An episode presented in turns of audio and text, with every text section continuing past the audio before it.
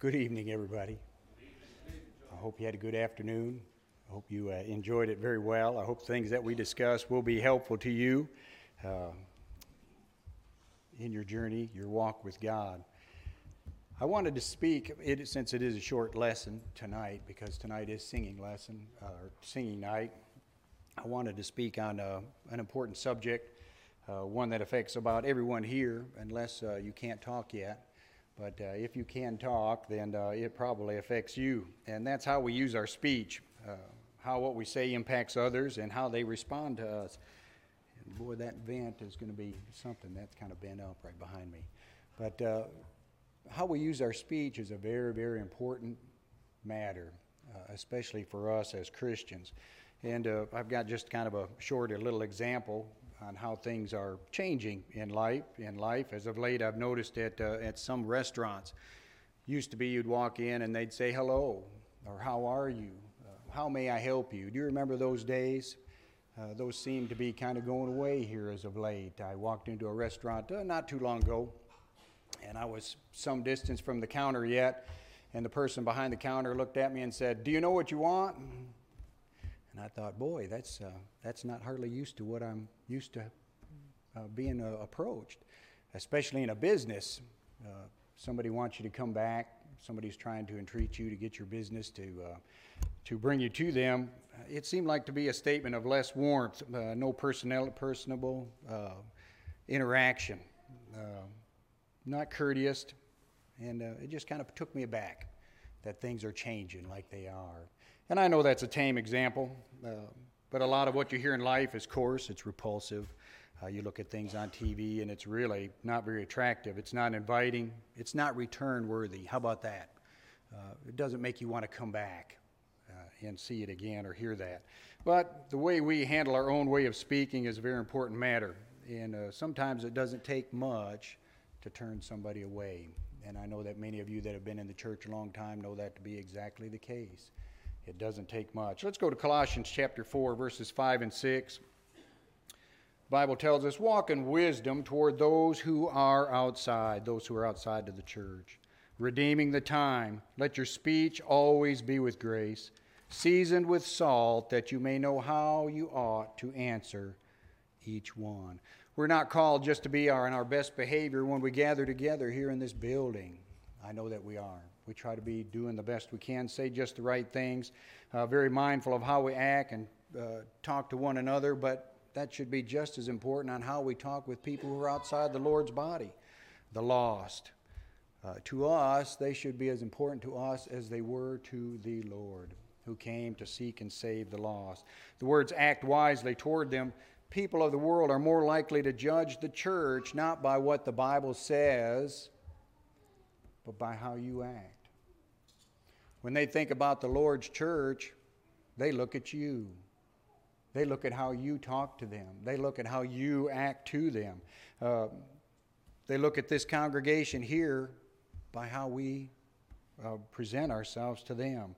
We should be wise. Uh, people decide if they want to come and be with us here by you, by you, the Lord's body.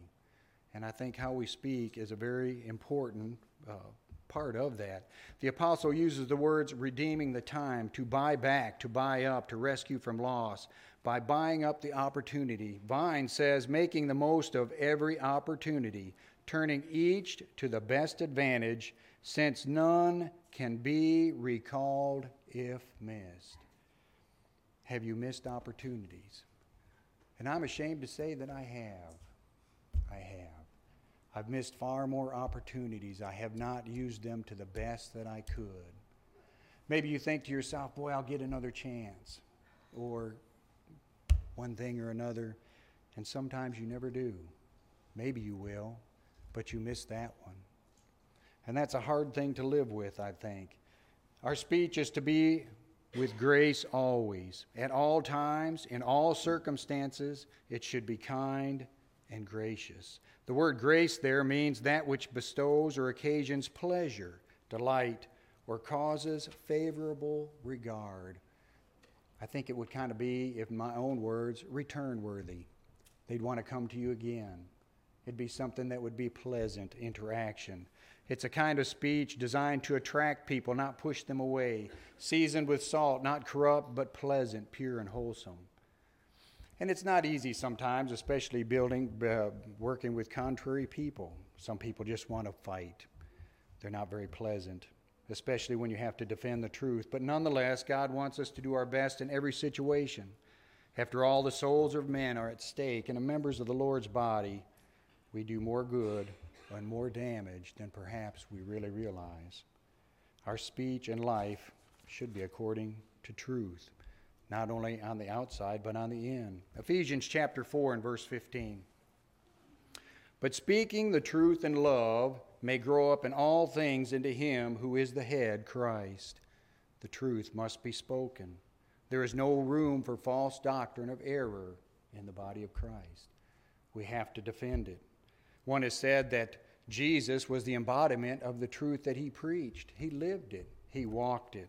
And we are trying to live like Christ, to grow up to be like him. Not only must the truth be taught for those brought into the body, for those who are trying to encourage to become a Christian, but it causes us, it is through the truth that we grow up to be like Christ, to take on his traits, to become like him.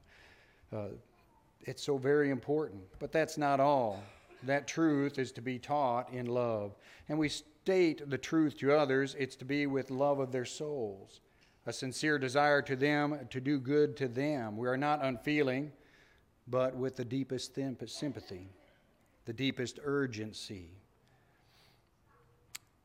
Not in compromise, but with the incredible weight of knowledge of what happens to a soul that is lost. I think that's what drives us, isn't it? To know that there are lost and we love them. So we try to speak to them the truth, but in love. Unfortunately, today many view love as an emotion. Don't hurt your feelings. We may point, uh, uh, try to speak to point out error, and today it's being considered hate speech. They want to outlaw it. If you want to talk about Jesus and what he taught, they want to shut you down. They don't want to hear it. That's hateful. They want to live their life with no guilt. They want to live in contrary to the Word of God, but telling them is wrong, they don't want to hear it. And that can't be in love. That's not love. For if they live a life in violation of God's Word, then it is not living their life in truth. John 17, 17. Sanctify them by truth. Your word is truth. And it is only the truth that makes one free. John 8, 32. Many, even in the church today, are led away in error, sympathizing with people of this type, engaging in what the world says is love, but in reality, it's costing so many the beautiful paradise of heaven to be led away. Although difficult, we should not be harsh and repulsive. But I like the words of Albert Barnes here. And this is what he said, and I uh, present this to you for your thoughts. He says, he has done about half his work in convincing another of error who has first convinced him that he loves him. You've done half the job if you can show people that you truly love them. And if he does not do that, he may argue to the hour of his death and make no progress in convincing him. If people don't believe that you love them, you might as well shut your mouth and go home because they're not going to listen to you. All we do is for the love of the soul, how we live, how we speak, and we want to show people we love them when we teach them the truth. Once they understand the love that you have for them, in hope, the reasonable person will see the greater joy of eternity far outweighs the passing pleasures of sin in this life and speaking to those outside the church and in the world, we would not be right if our speech did not praise God. And that's my last point. Psalms 18 and 3, you may recognize quite well. I will call upon the Lord who is worthy to be praised. So shall I be saved from my enemies. To praise God to think that all that God has done for you and I and how great God is. How about Psalms 34, 1 through 3? I will bless the Lord at all times. His praise shall continually be in my mouth. My soul shall make its boast in the Lord. The humble shall hear of it and be glad. o oh, magnify the Lord with me, and let us exalt his name together. The Lord truly is to be praised. He is great, he is awesome. David saw it as a constant to bless the Lord at all times continually, in every situation in life, in every event, bad, good, in joy and sorrow, publicly, privately. David wanted to praise God. To him, God was always regarded as worthy of adoration and praise for all he did for, G, uh, for David. And I believe we should feel no different. I believe we should feel no different. He has done everything for us. He is beyond awesome. He loves us so much. A love we can't even begin to understand, to think of all that He does for us each and every day. But especially that He would allow Jesus to die for us in our place. The shedding of the precious blood of our Lord and Savior on the cross. Romans chapter 8 and verse 32. He who did not spare his own son, but delivered him up for us all, how shall he not with him also freely give us all things? Therefore, as the writer of Hebrews penned in Hebrews chapter 13 and verse 15, Therefore, by him let us continually offer the sacrifice of praise to God, that is the fruit of our lips, giving thanks to his name. What a wonderful opportunity as children of God to be able to praise Him to uh, forever. We have received everything from God. He deserves our hearts, our hearts outpouring of praise, love, adoration, and even the best that we can do to try to put into words to glorify and praise God is never going to be enough. We will offer praise to God for eternity. In everything we do in life as God's people, I think we are trying to seek God's approval no matter what. We praise Him for all that He has done. We are not seeking man's uh, approval, not man's fleeting ways, not man's passions, what makes man feel good, or what he deems as politically correct, but to be found by God as we should. In all we do, life, action, speech, everything starts in the heart. And I like what David said in Psalms 19 and 14 after describing how precious the Word of God was to him and a prayer to keep him from presumptuous sins. He said, Let the words of my mouth and the meditation of my heart be acceptable in your sight, O Lord, my strength and my Redeemer. It comes from the heart.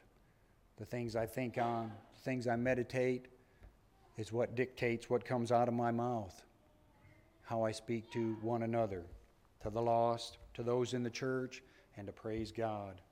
In Luke chapter 6 and verse 45, the Lord said, Out of the abundance of the heart, the mouth speaks. If our heart is right, then what comes out of us will be right too. Control of the tongue is not easy, it takes time and practice, but we're all trying to be like Jesus more and more each and every day. We're trying to grow to be like him. If you're not a Christian tonight, what keeps you from becoming one? What keeps you from becoming a child of God?